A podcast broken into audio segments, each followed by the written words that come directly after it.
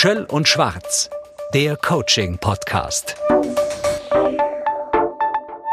Herzlich willkommen zu Schöll und Schwarz, der Coaching-Podcast, wie immer mit Raimund Schöll. Raimund, an sich bist du unseren Hörern und Hörerinnen bekannt als Coach für Führungskräfte. Es geht meistens um die Arbeitswelt, ums Berufliche, um das ein oder andere Thema dort, aber du bist auch als Paartherapeut unterwegs und deswegen wollen wir uns heute mal etwas ins Privatere verzupfen, würde ich mal sagen. Die Paarbeziehungen, das Phänomen der Paarbeziehungen, warum sie heute wichtiger sind denn je, ist unser Thema.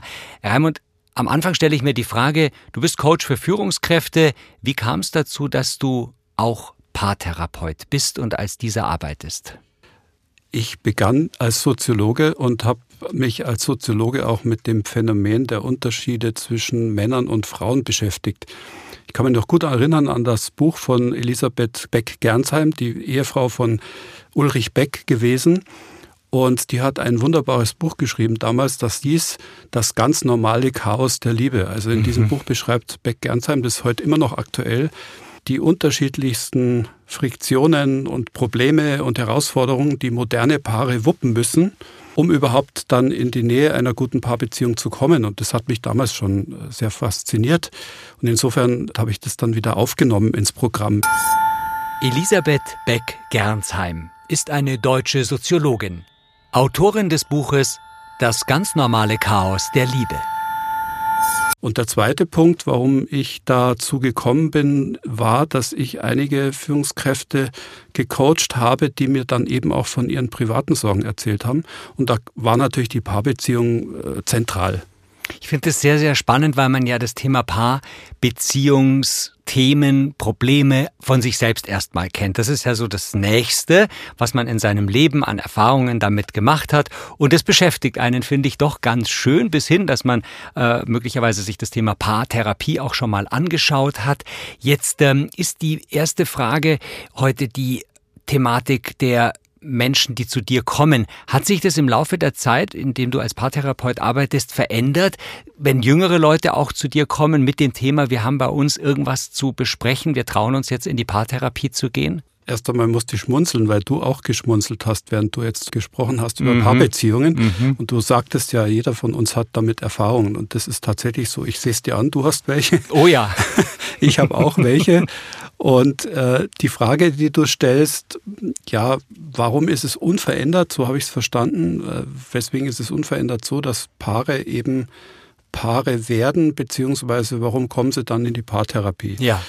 Oder sind nur ein Bruchteil der Paare, die kommt. Genau, ein Bruchteil. Oder? Das sind meistens Paare, die für sich entschieden haben, wir wollen was tun. Wir sehen die Beziehung jetzt noch nicht als so zerrüttet an, dass wir aufgeben. Also die meisten Paare, die zu mir kommen, haben durchaus noch Hoffnung. Ich notiere mir gerade das Wort zerrüttet und dann kommt das nächste resigniert. Das sind eigentlich Voraussetzungen, die dann schon viel zu spät sind, um was zu tun. Ich kann mir vorstellen, dass Paare, die interessiert sind, sich weiterzuentwickeln, auch wiederum beruflich, was ja wir heute nicht so intensiv besprechen, dass die eben sich trauen, in die Paartherapie zu gehen, weil das ja auch unangenehm sein kann. Da wirst du ja auch mit Themen konfrontiert. Aber du traust dich doch, weil du was verändern willst. Ja, in der Regel kommen die ja nicht in einem Gleichklang. Also es ist selten so, dass Paare kommen und beide entschieden sind, jetzt müssen wir was tun. Hauptsächlich ist es so, dass entweder der Mann sagt, ich brauche jetzt Hilfe von außen. Übrigens auch der Mann. Früher war es öfter so, du fragtest mich nach den Veränderungen.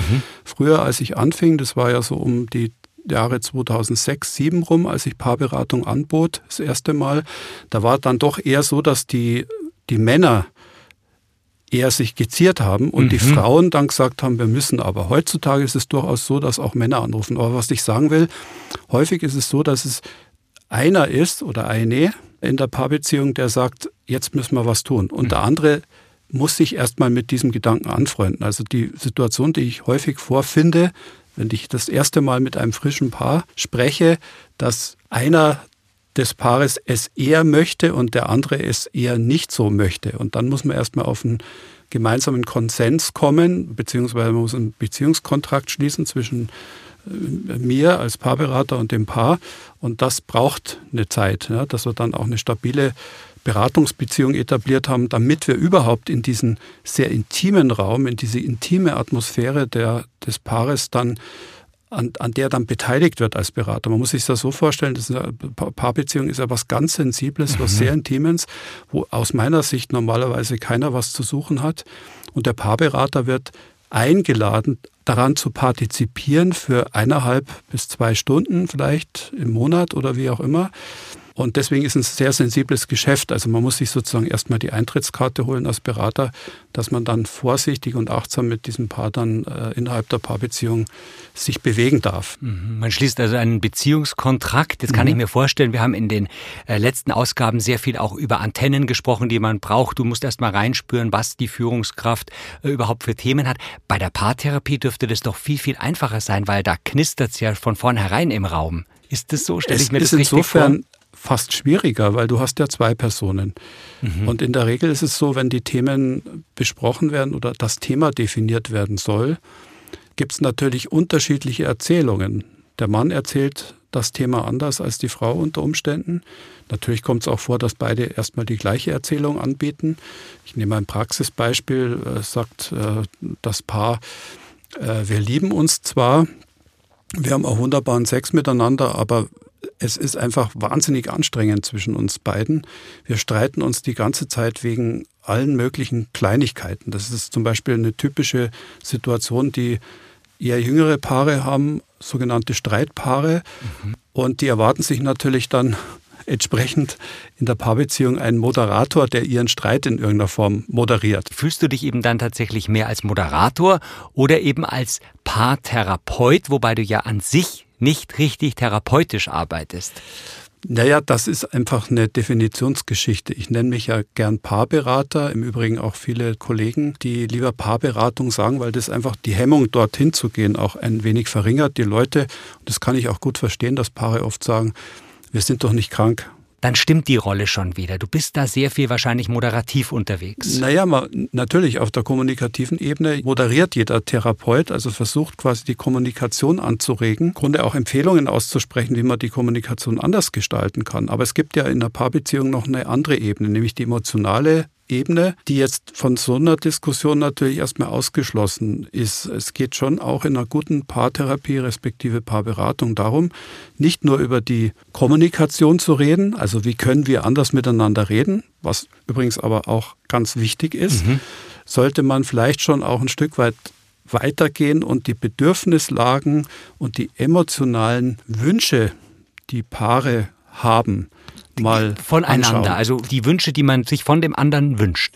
Das ist jetzt zum Beispiel ein ganz heikler Punkt, weil wir natürlich gern sagen, ja, ich würde gern mal in der Paarberatung sagen, was ich mir vom anderen wünsche. Aber in meiner Paarberatung geht es nicht erstmal darum, sondern es geht einfach darum, was jemand selbst gerade braucht. Und das kann man ja auch erstmal unabhängig anschauen vom Partner. Wir haben ja manchmal unterschiedliche Stadien, wenn wir in der Paarbeziehung sind. Der eine ist vielleicht gerade voll im Beruf drin und der andere ist eher orientiert sich neu oder wie auch immer. Also was ich sagen will, es gibt in der Paarbeziehung sehr unterschiedliche Bedürfnislagen von einzelnen Personen. Mal wichtig, lege ich da viel Wert drauf, dass Paare verstehen, was ist eigentlich das zentrale Bedürfnis gerade meiner Partnerin und was ist gerade das zentrale Bedürfnis meines Partners? Mal unabhängig davon, ob ich dieses Bedürfnis gleich erfüllen will und kann. Ich würde einen Schritt noch mal gerne zurückgehen. Wir sind ja jetzt schon in der Paarberatung bei dir. Das Paar ist also schon da. Wir haben festgestellt, es ist sicherlich ein Bruchteil aller Paare, die das überhaupt nur in Anspruch nehmen, die wirklich weiterkommen wollen. Aber den Schritt zurück und auch als Motivation vielleicht für unsere Zuhörerinnen und Zuhörer, wenn sich ein Teil des Paares weigert, in die Paarberatung zu gehen. Hast du da, ja, würde ich fast sagen, Tipps, wie der eine den anderen dazu motivieren kann? Oder bringen die diese Geschichten auch mit? Ja, wir haben es ewig überlegt, aber jetzt haben wir uns getraut.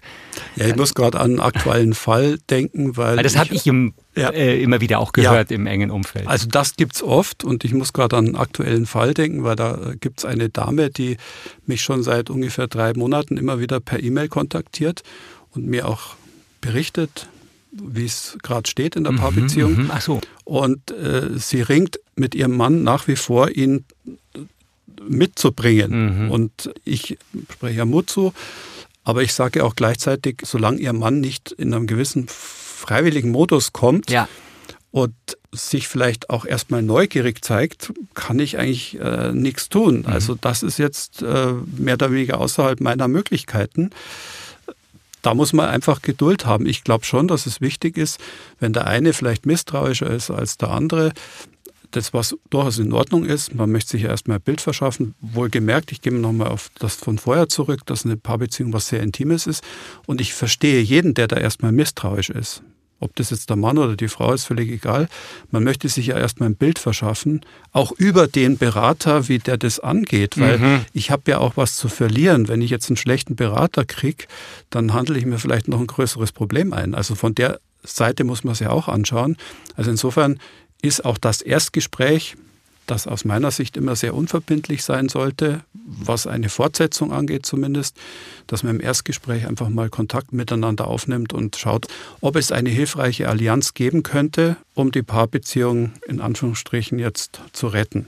Dann kommen diese zerstrittenen Paare zu dir. Wir bleiben bewusst jetzt wirklich bei dieser klassischen Kombination Mann-Frau. Die gibt es natürlich in jeglicher Form. Mann-Mann, Frau-Frau. Also wir sprechen über Liebesbeziehungen, wirklich über Paare und übertragen das in der Ausgabe zumindest nur ganz am Rande in Richtung dem beruflichen Paarbeziehungen, warum sie heute wichtiger sind denn je.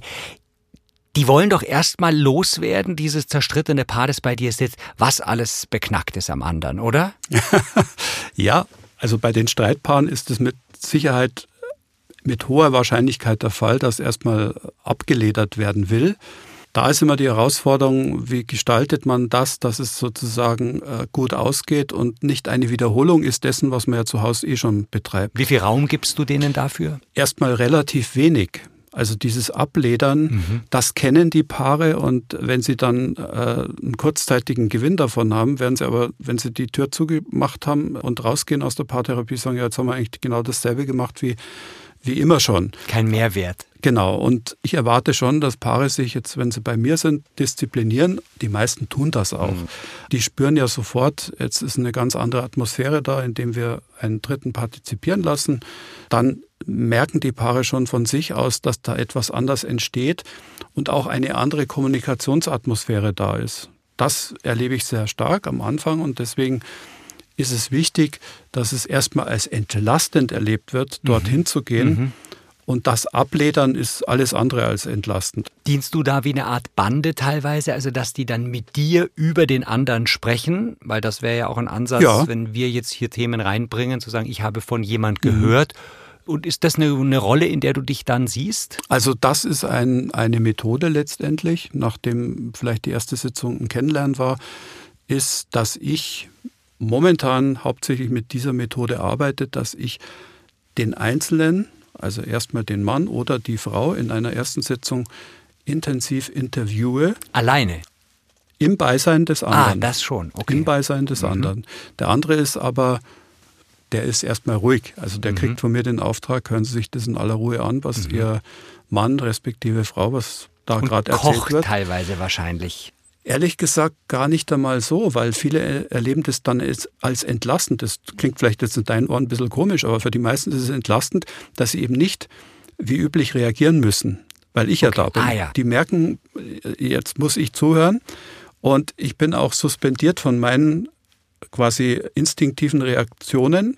Dadurch, dass der Paarberater da sitzt, ist es mir nicht erlaubt, mehr oder weniger. Und ich erlebe es eher so, dass die meisten da erstmal entlastet sind. Also da gibt es dann diese Interviews im Angesicht des anderen, der zuhört. Und dann werden die Rollen vertauscht in der nächsten Sitzung. Und das Ziel der ganzen Sache ist, zunächst mal auch wieder sich anzunähern und besser zu verstehen, worum es eigentlich dem anderen geht. Und ich darf vielleicht sagen, auch eine wichtige Frage, die ich da stelle, die meistens überraschend ist, dass ich frage, womit haben Sie in den letzten Wochen Ihren Partner eigentlich ganz stark verletzt? Was glauben Sie? Was kommt also da meistens? Naja, das ist da erstmal überraschend, weil ich frage nicht, wie fühlst du dich und wie geht's dir, sondern ich frage letztendlich rein in den Partner und frag ihn, womit hast du deinen Mann, respektive du, deine Frau in den letzten Tagen, Wochen verletzt? Können die das formulieren?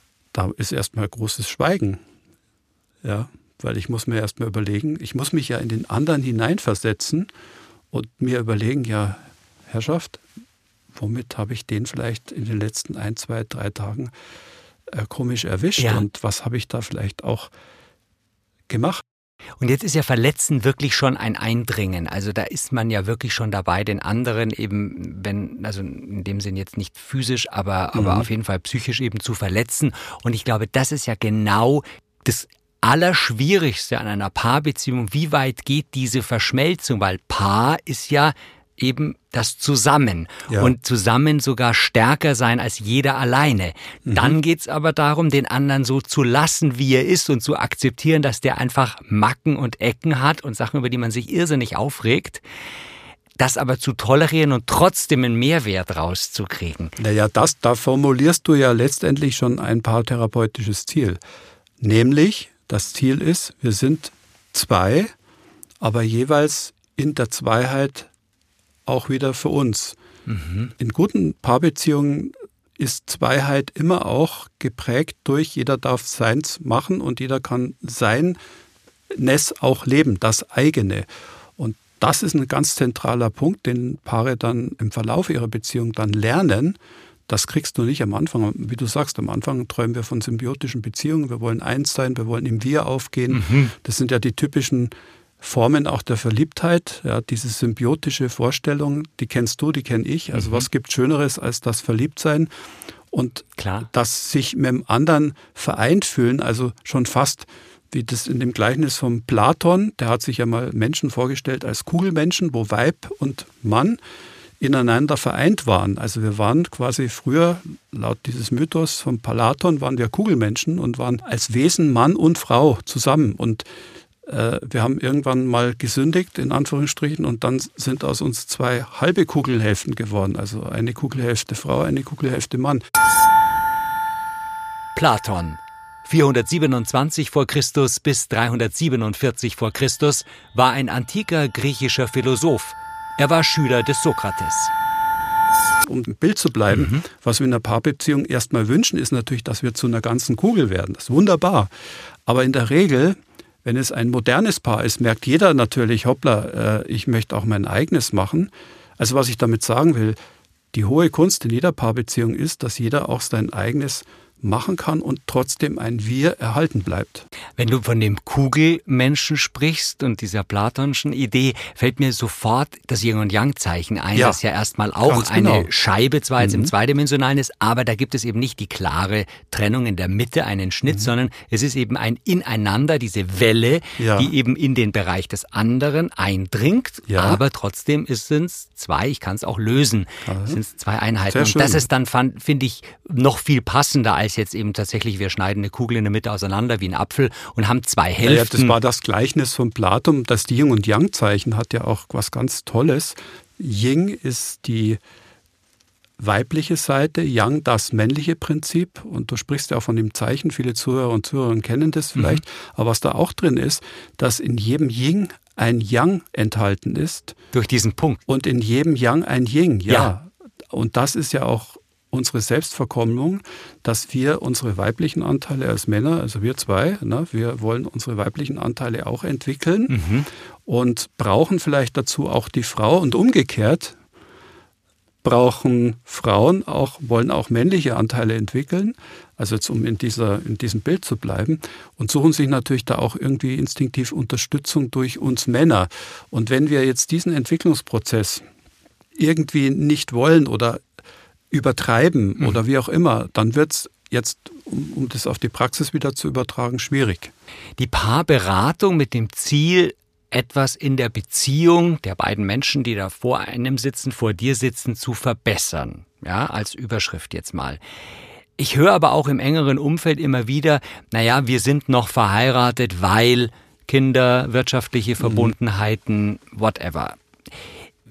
Ich würde mich aber ansonsten, wenn das alles nicht wäre, trennen. Ja. Die Geschichten poppen da bestimmt bei dir auch auf in den Gesprächen. Kann es sein, dass es irgendwann dann kippt und du tatsächlich das so ernst nimmst, was der eine dann sagt, dass du zu einer nicht Trennung rätst, aber dass du das stehen lässt, dass das eine Option ist? Ja, das ist ein wichtiger Punkt. Also in der Form von Paarberatung, die ich anbiete, bin ich neutral. Also ich bin nicht fürs Bleiben, ich bin aber auch nicht fürs Gehen.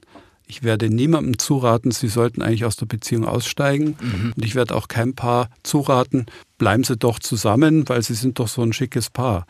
Also die Verantwortung, bleiben wir zusammen oder gehen wir auseinander, die belasse ich beim Paar.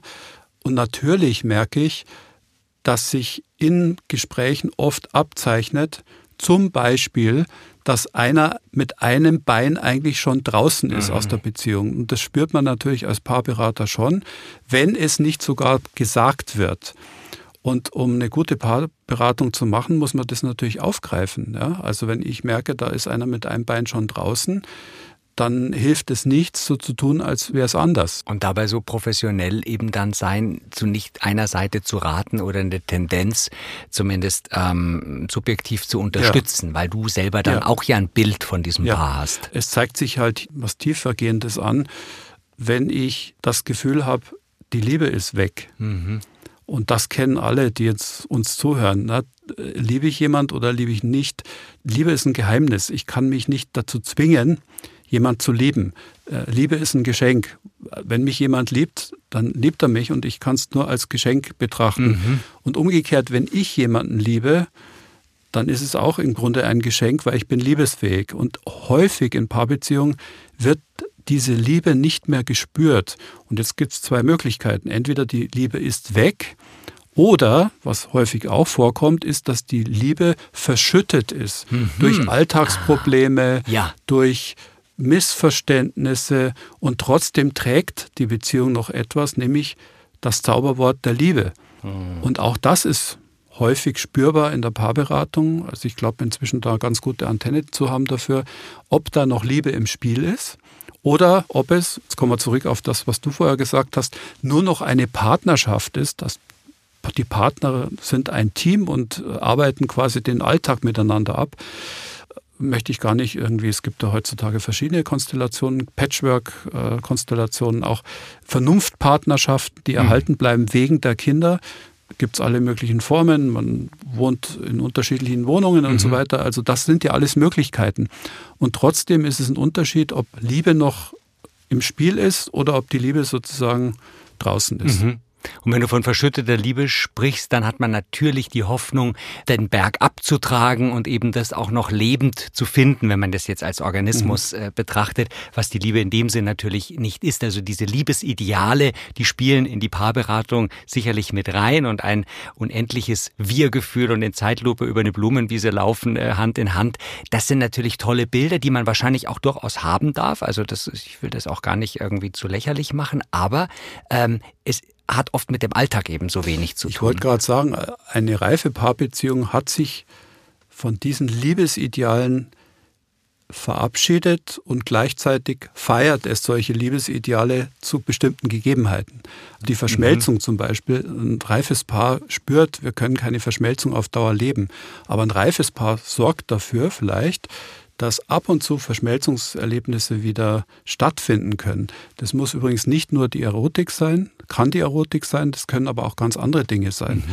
Also diese mit Erwartungen vollgespickten Bilder, die viele Paare natürlich haben, logischerweise, wenn sie anfangen, da tritt irgendwann auch eine Art von Ernüchterung ein. Mhm. Ja, und diese Liebesblödigkeit, wie es mal ein schöner Schriftsteller als Buchtitel herausgab, ne, die Liebesblödigkeit, die hört irgendwann mal auf. Und tragfähig wird dann eine Beziehung, wenn ich die Liebesblödigkeit überwunden habe, weil wir sind ja, wenn wir verliebt sind, sind wir ja mehr oder weniger auf einer Art von psychotischem Trip. Kann man übrigens auch biochemisch nachweisen, dass da quasi Prozesse im Körper stattfinden, die uns wie auf dem Trip leben lassen. Und dieser Trip ist irgendwann vorbei und dann geht es erst los. Wie können wir eine Paarbeziehung leben, wo die Liebe und hin und wieder auch unsere Verschmelzungsideale oder welche Ideale auch immer trotzdem partiell noch gelebt werden können? Also man sieht, es ist eben ein chemisches, ein physikalisches, ein hochkomplexes Thema, alleine nur eben die Liebe, wie wir jetzt gerade in den letzten Minuten erörtert haben. Man kann ja auch jemanden mit seiner Liebe überschütten oder sogar allerdings damit auch zu viel jemanden auflasten, indem man einfach den überstülpt mit Liebe und der andere fühlt sich völlig erdrückt und will nur noch fliehen. Das ist eine Form von schwieriger Paarentwicklung. Davon gibt es ja ein paar. Wir haben jetzt da diese Thematik noch gar nicht angesprochen. Das wäre dann eher zu fachlich vielleicht auch. Aber es gibt natürlich verschiedene Formen der Verstrickung. Wir reden ja auch von Verstrickungen, wenn Paare miteinander nicht mehr können. Mhm. Und diese Verstrickung wieder rückgängig zu machen, ist ein ganz zentrales Ziel in jeder guten Paarberatung, Paartherapie. Wenn ein Paar seine Beziehungsthemen bei dir zumindest anspricht, vielleicht im besten Fall sogar löst, hat es, vermute ich, positiven Einfluss auch auf den jeweiligen Beruf? Ja, durchaus. Das war ja der Ausgangspunkt auch meiner Paarberatungskarriere, dass ich eben Führungskräfte hatte, die dann auch eben in ihrer Krise versucht haben, ihre Paarbeziehung wieder in Ordnung zu bringen. Und ich durfte da das eine oder andere Mal allerdings als Einzelcoach damals mithelfen. Das ist ja auch eine Möglichkeit, dass man selber für sich nachdenkt, was kann ich dazu tun, dass die Paarbeziehung wieder besser wird. Und selbstverständlich hat eine gute Paarbeziehung eine unglaubliche Wirkung auch auf unser Wohlbefinden und natürlich auch auf unsere Leistungsfähigkeit. Das ist vielleicht am Schluss nochmal wichtig. Warum wollen die meisten Menschen eine Paarbeziehung? Weil das der einzige Raum ist, der leistungsfrei ist, wo ich so sein kann, wie ich bin. Das ist das, was ich in der Paarbeziehung mir eigentlich wünsche. Und ich glaube, da gibt mir jetzt jeder recht, der zuhört. Was wir uns wünschen, ist einfach ein Dorado, eine Oase, ja, wo ich einfach der bin, der ich bin als Mensch. Aber ist es nicht zu sehr doch ein Ideal, dass das in den seltensten Fällen nur klappt und ich doch wiederum unter einem Druck stehe, auch in einer privaten Beziehung? Ich würde sagen, es ist ein Ideal, aber es ist auch ein berechtigtes Ideal. Wo haben wir heute noch Felder, wo wir die sein können, die wir sind, wo uns jemand komplett annimmt und wo wir auch unsere nicht so schönen oder auch vielleicht traurigen Seiten, was auch immer, wo sonst soll man denn das leben? Und dabei angenommen sind. In der Arbeit geht das nicht. Ja, wenn ich sage, ich bin traurig, kriege ich spätestens am dritten Tag ein Problem mit meinem Chef. Ja. Wo soll ich das denn leben? Deswegen ist es einerseits ein Ideal, auf der anderen Seite aber auch normal, in der Beziehung zu erwarten oder auch die Hoffnung zu haben, dass man dort als Mensch eben ganz sein kann. Ich komme nochmal zurück auf die Kugelmetapher. Also dieses Gefühl, sich als Ganzheit dann zu bewegen innerhalb der Paarbeziehung, dieser Wunsch ist einfach da. Idealistisch und realistisch zugleich, würde ich mal sagen. Und jeder von uns hat es ja eben auch schon erlebt, wenn es in einer Beziehung gut läuft, dann ist das eben eine gegenseitige Motivation. Diese zwei Menschen, die sind wirklich dann mehr als zwei. Ja, auch die Hilfe, das ist ja auch ein ganz wichtiger Punkt. Ich helfe dem anderen, Persönlichkeitsanteile zu entwickeln, zum Beispiel, die zwar in der Anlage da sind, die aber noch herausgeliebt werden müssen.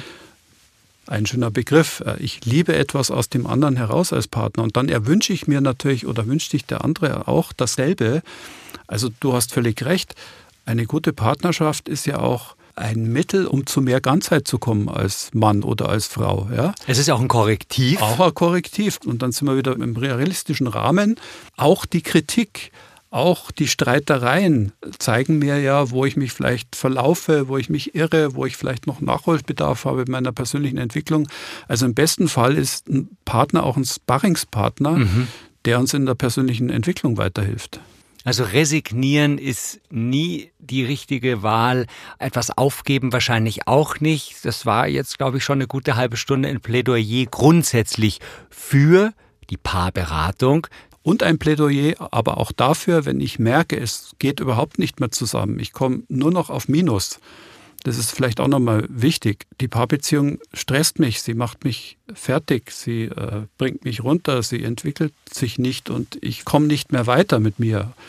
Dann lieber beenden, als ewig weiterführen. Da fällt mir noch ein Begriff ein, den man auch immer wieder im engen Umfeld auch hört und den man selber teilweise auch schon gelebt hat, die sogenannte Auszeit, dass also Paare auch beschließen, tatsächlich, man trennt sich für eine Zeit gar nicht so sehr, weil ich mit dem anderen so ein Problem habe, sondern weil ich mit mir ein paar Sachen zu besprechen habe und das will ich das ist ja jetzt so, wenn ich so drüber spreche, fast schon sehr empathisch. Das will ich dem anderen gar nicht zumuten. Ja, das ist ein guter, auch probates Mittel.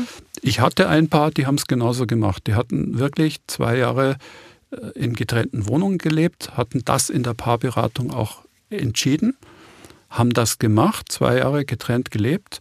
Es wurde besser. Mhm. Und sind danach wieder zusammengezogen. Also es gibt wunderbare Modelle, um auch wieder zusammenzukommen. Wir müssen da auch ein bisschen out of the box denken. Mhm.